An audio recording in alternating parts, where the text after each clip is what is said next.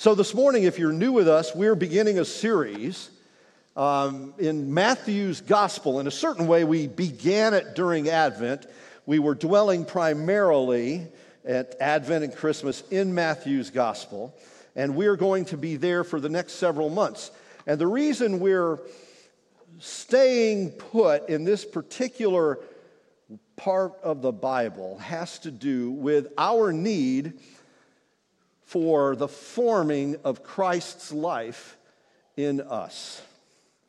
Paul said he was praying for the Galatians. He said, I'm in agony with you until Christ is formed in you. Paul was praying for and working for the transformation of people's lives to be conformed to the image of Jesus Christ. And that is something which we want to particularly focus on in the coming months. We want to come and sit at the feet of Christ and hear his words and see his deeds and his mighty signs and follow him all the way in ministry, all the way to the cross, through the resurrection, in his ascension. We want to, as the writer of Hebrews said, fix our eyes on Jesus, the author and the perfecter of our faith. We do not regard conversion to Christ as something inconsequential, as if it were merely mental assent and leaves us as we've always been. We are not yet what we will be, but in conversion, we are made new and we are not what we were. But we also don't think of it as something magical that suddenly eliminates or eradicates every single impulse within us or attitude or deed which is contrary to the will of God. It's just suddenly all gone. That the moment you become a Christian, you become instantly super holy and spiritual and perfect. If you've been a Christian longer than three minutes, you discovered that was true. We all have a long way to go. The, the, the, John, the apostle, said, We know that when he appears, we will be like him, for we shall see him just as he is. But while that day remains in the future, and that's the day of our perfection, or what Paul calls our glorification, we are, until that day, being transformed. So while it's not inconsequential and it's not magical, it is transformational. You and I are being called into the image of Christ. Paul says that's our destiny. That we should be, this is Romans chapter 8, all those whom God has called, he justified. Those whom he's justified, he glorified. Why? So that we might be, he says in Romans 8 29, conformed to the image of Christ. It's God's desire for all people to be conformed to the image of Jesus.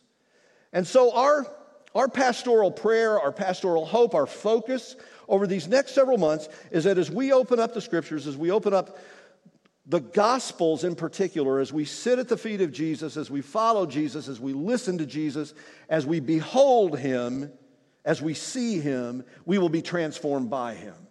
Paul wrote to the Corinthians and he said, As you behold the glory of the Lord, you will be changed. Now, probably some of you had some New Year's resolutions. I don't know how many of those are still intact. All right. And frankly, they just don't matter. But what you do need to know this morning is that you have a new creation resolution. It's not one you made, it's one God made. He has resolved to change us into the image of His Son. That is something we can rejoice in. How does that happen? Well, we pray that our eyes are open to the glory and the wonder of who He is.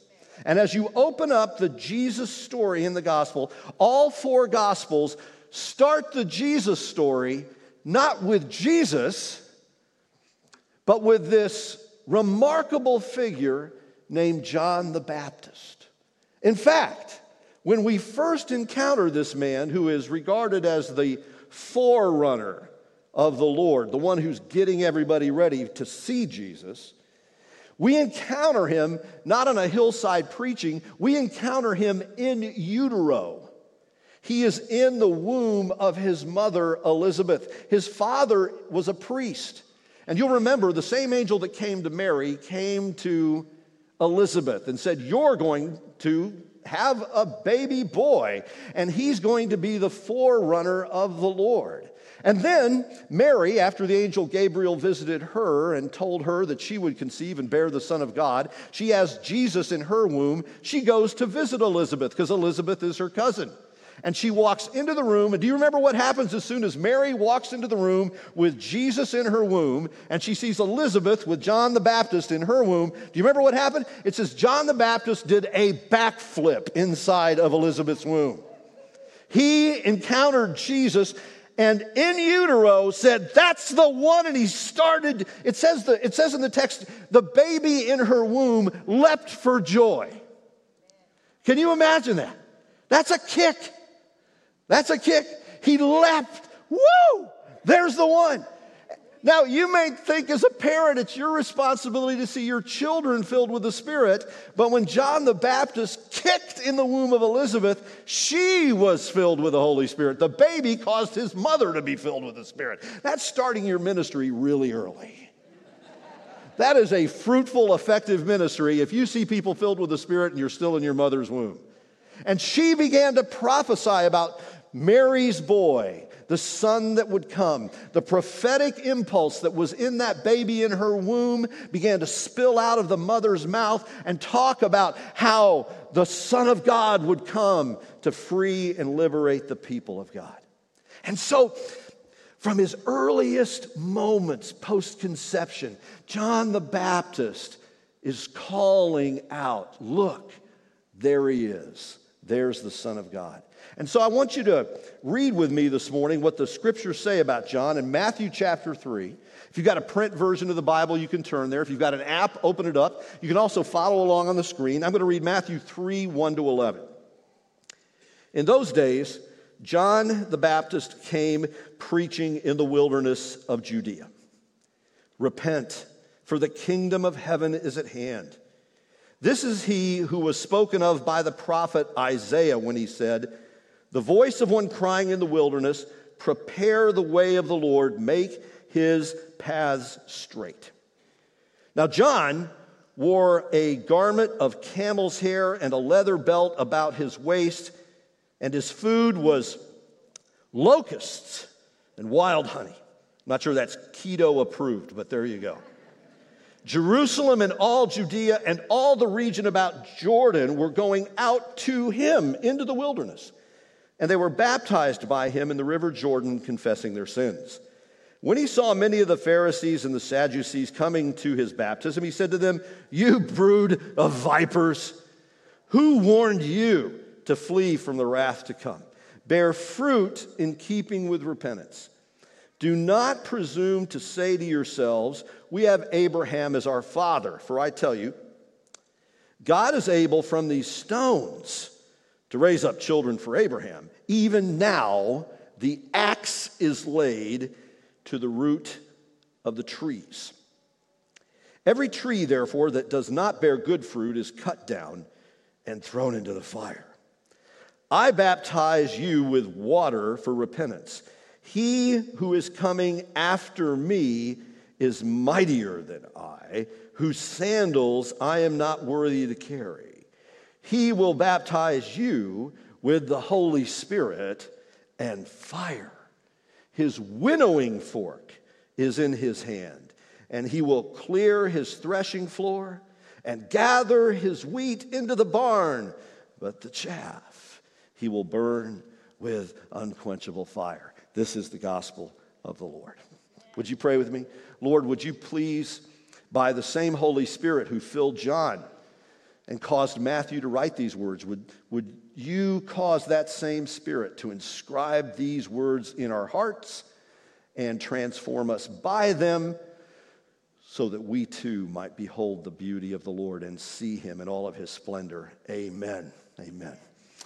So, what is, what is it about John? Why do the Gospels all start with John?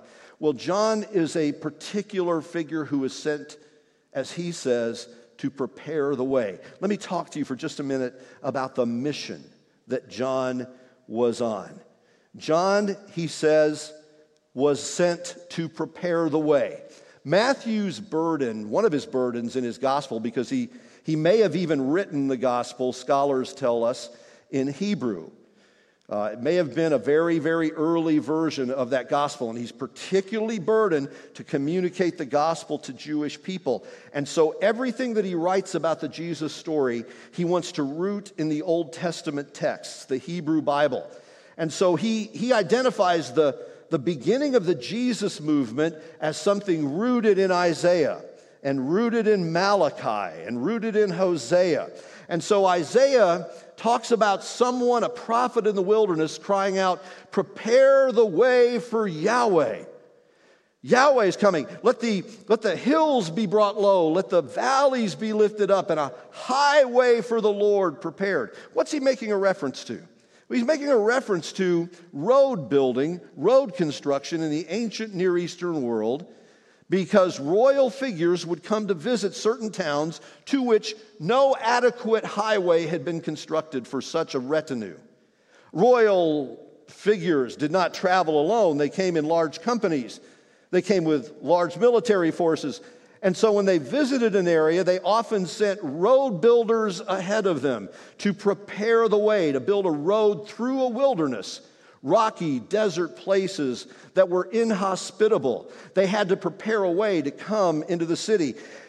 And that means that John is a kingdom road builder. Now, I want you to put yourself for just a moment on I 95. I know that disturbs your soul, even, even to, to use your imagination, but put yourself up there on I 95. You're, you're, headed, you're headed along, and everything's moving along at a pretty good pace. And then you see one of those big electronic signs. It starts flashing road construction ahead, next five miles. What happens in your soul when you see that sign? You're filled with the joy of Christ, I know, right? That's what, we won't say what you say when you see that sign. But it isn't rejoicing. Nobody likes road work. Nobody likes the road builder. In, in, he's slowing everything down. He's making us pause. He's holding everything up. Nobody likes road construction. We just like what happens when it's done. And so John is the road construction guy. He's the one coming on the scene saying, Slow down. You're going to have to take a little bit aside here. We're going to have to build a highway for the king. Here's the amazing thing listen to this. There is a king, the king, a king like no other, who is coming to you. All those years you've longed for the Messiah to come, all those prayers, all those promises, all those hopes. The kingdom, the king is right here. He's at hand, and I'm here to get the road ready for him to come to town. Now, interestingly, he doesn't do this in Jerusalem. He could have. He was the son of a priest. Many of the prophets were from the priestly line. But John goes out in the wilderness. Why? Well, again, Malachi, Hosea, all of these prophets talk about, Isaiah as well, God meeting with his people in the wilderness. The wilderness was always a, a unique place where God met with his people. He had Moses bring his people out into the wilderness of Sinai. There he met with them. That's where he made a covenant with them. God said to Hosea, I'm going to bring my people back to me. I'm going to bring them out into the wilderness and I'm going to remarry them. I'm going to begin afresh with them. Isaiah said, This is a voice in the wilderness. God always called his people out into these wilderness places to meet him, to step aside from all of the things which would ordinarily be their occupations, which would distract them. Come out into this place of desolation so that you can experience regeneration. Often God comes to his people and he takes us outside of the comfortable places and he takes us into the places that are desolate and hard. We shouldn't be surprised that God brings us into these places. But, beloved, here's the truth I will bring you into the wilderness, God said through Hosea, and there I will meet with you and you will know me. I have torn you, but I will heal you. It's a tender word from God. And so John is sent, and the people begin to gather to him, and they hear his message. What is he doing? He is saying, I'm not the Messiah. I'm the one who is preparing the way for him who is to come. John is a pointer towards Jesus. He's pointing towards him.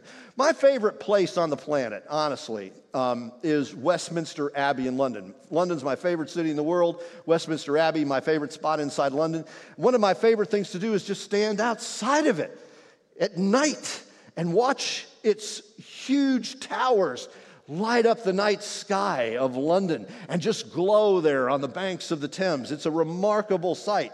And I've been out there as kind of groups of tourists have stood around looking at it, saying, wow, that's amazing. You know what I've never heard anybody say? I've never heard anybody say, what a wonderful spotlight. No one ever comments on, because the towers, the building, doesn't have a light of its own. They're giant spotlights in Parliament Square that are shining up on it. But no one ever comments on the light that is pointing on the structure itself. And that's why it's sometimes hard for us to know what to do with John, because John, in a certain way, is launching things. He's pointing away from himself. We don't really pay the kind of attention to him that we should, but that's as he would want it.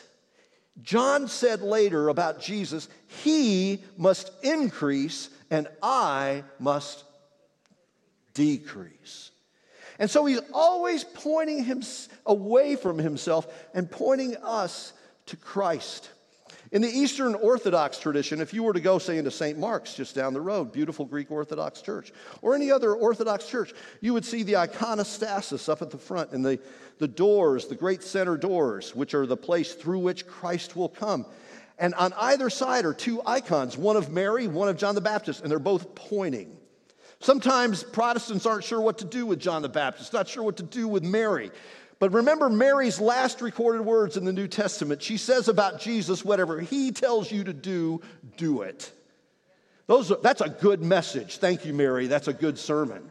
Thank God for Mary, who brought the Savior to the world, who lent her humanity to divinity so that the incarnation could take place. And she tells us, listen to him. Thank God for John the Baptist, who says, He has to increase, I have to decrease. Let me point you to him.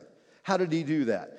Well, he did it with his message, and his message has three key qualities to it. Here they are turn, burn, and discern. Now, let me give those to you and just unpack them real quickly. Here's the first thing John the Baptist says Repent, the kingdom of heaven is at hand. He says, Repent. Now, when you hear the word repent, we sometimes hear that negatively. It has the connotation of something bad. I don't know why we hear it that way. It must be our fallenness. Because the scriptures tell us the kindness of God leads to repentance. That repentance is a grace from God, a gift from God in our lives. Why? Because it turns us from that which would destroy us towards the one who can give us life. That has to be good news. But we have to be stopped in our tracks so that we recognize the issues that we're facing and then we can deal with them. That's why we need somebody to say, hey, stop, roadworks.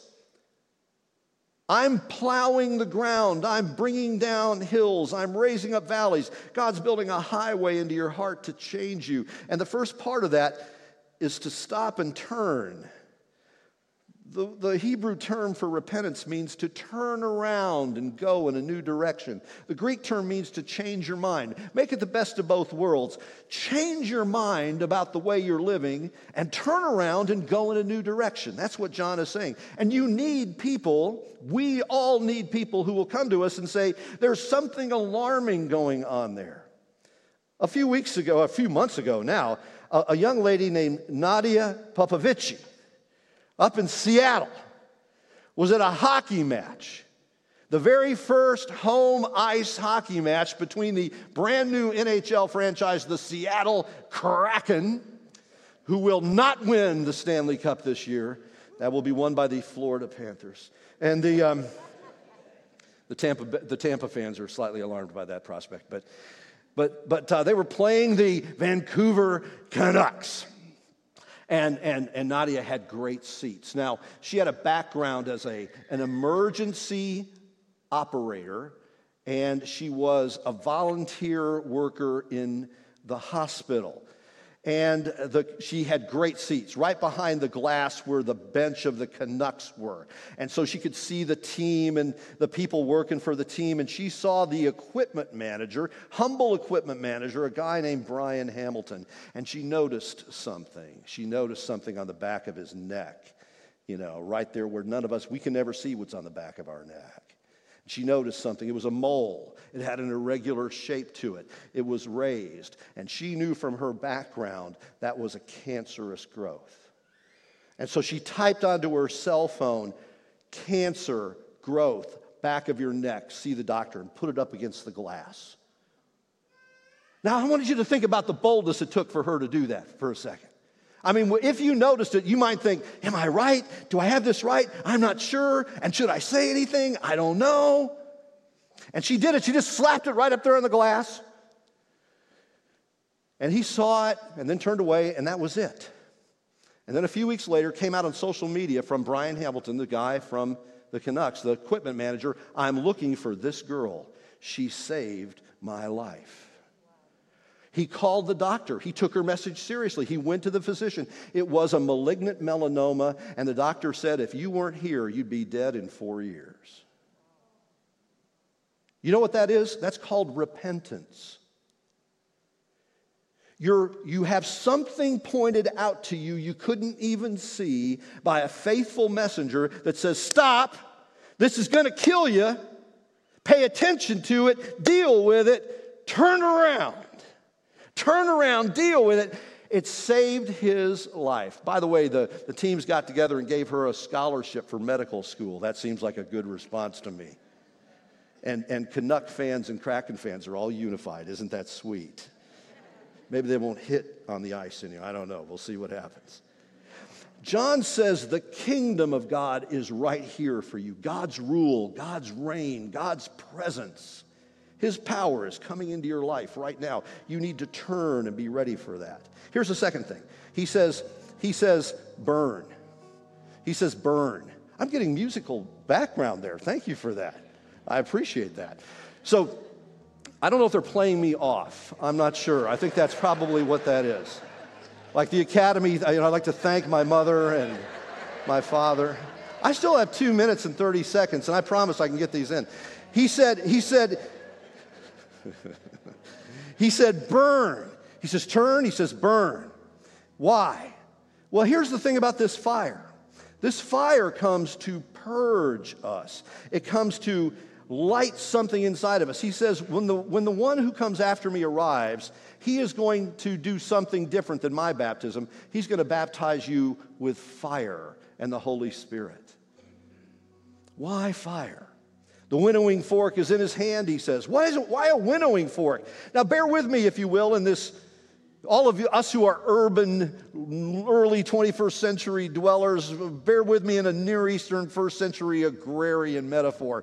His, his winnowing fork is in his hand. He's going to light a fire. Why a winnowing fork? Well, this is a, he's talking about how grain is dealt with, when grain is brought in from the field, from wheat harvest. And in order to separate the wheat from the chaff, that outer shell that gets discarded, so you got the grain you can really, you can really deal with, how do you separate that out? Well, in the, that would be just too much to do with our hands. And in the ancient world, they had a winnowing fork. It was a big wooden fork. And they would stick it into the pile of grain and they would toss it up into the air.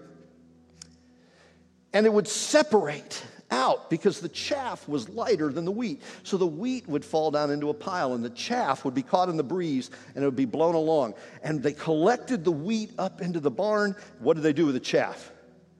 They burned that. And so here's what John's saying. He's saying, People, here's what the one who's coming after me is going to do. He is going to get his fork out and he's going to toss you up in the air. He's just going to throw you up in the air. And he's going to do that. You're going to be tossed so the Spirit can separate out of your life what's good and what's bad. And He's going to burn up the bad and He's going to keep the good. Aren't you glad you came this morning for that message?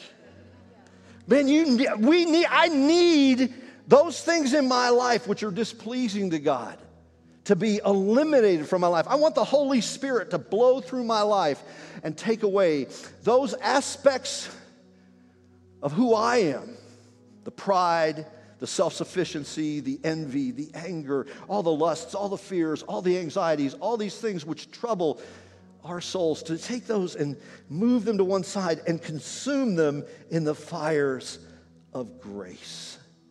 And so, Christian, do not be surprised, Peter writes, at the fiery ordeal you go through. God lights a fire in us through the Holy Spirit. And the Holy Spirit comes and does one more thing that John talks about. He doesn't do it in this passage, he does it in John's gospel. John relates this final message from John, John the Baptist. He says, Behold the Lamb of God who takes away the sins of the world. Discern. That word behold is so important. That Greek term that's used there means see something, see something you don't normally see. See something that you would miss if it weren't for this moment. Discern it. Turn, burn, discern. Discern what? You see Jesus? He's the Lamb of God who takes away the sins of the world. It says that two disciples of John were standing with him, and he said, Do you see that man? There's the Lamb. Now, Jesus wasn't floating three feet off the ground. There was nothing about him that said, he wasn't wearing a big sweatshirt that said, you know, straight out of Nazareth, Lamb of God. That's not what he was doing. There was nothing about him that you looked and you went, oh, obviously, Messiah. But John said, there he is. He, dis- he saw what other people didn't see, and he's a pointer. He said, You see him? There he is. And he took two images from the Old Testament the lamb and the scapegoat. He took Passover and he took atonement and he put them together in a way that no one had ever done before. He said, Behold the lamb who takes away sin. The lamb is Passover. Remember, they would slay the lamb, put the blood on the doorpost, and then when the angel of death passed over, they would be spared. Taking away sin, well, that's Yom Kippur, the Day of Atonement, where the sins of the people were symbolically laid on not a lamb, but a goat who was two goats, actually. One was killed, and the other one carried them away into the wilderness.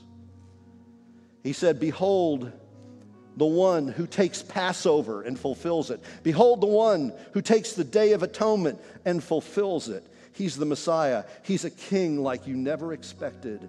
And when he shed his blood for you, it delivered you and it took away your sin. There he is.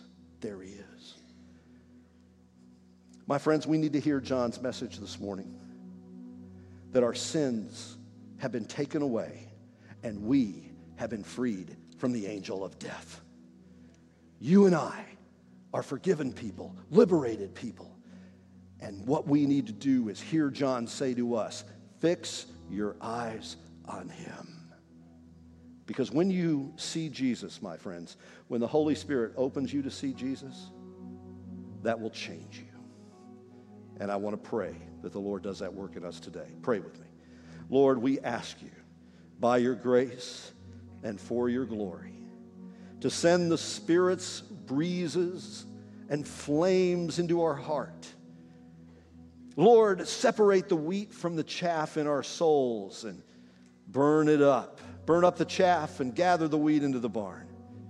Lord, fix our eyes on you and Lord, grant us the grace to turn from sin and to follow you. And for all those this morning, Lord, who may not know you, who haven't yet met you, I pray that you will take them from death to life. And all God's people said, Amen. Won't you stand with me and let's worship the Lord together?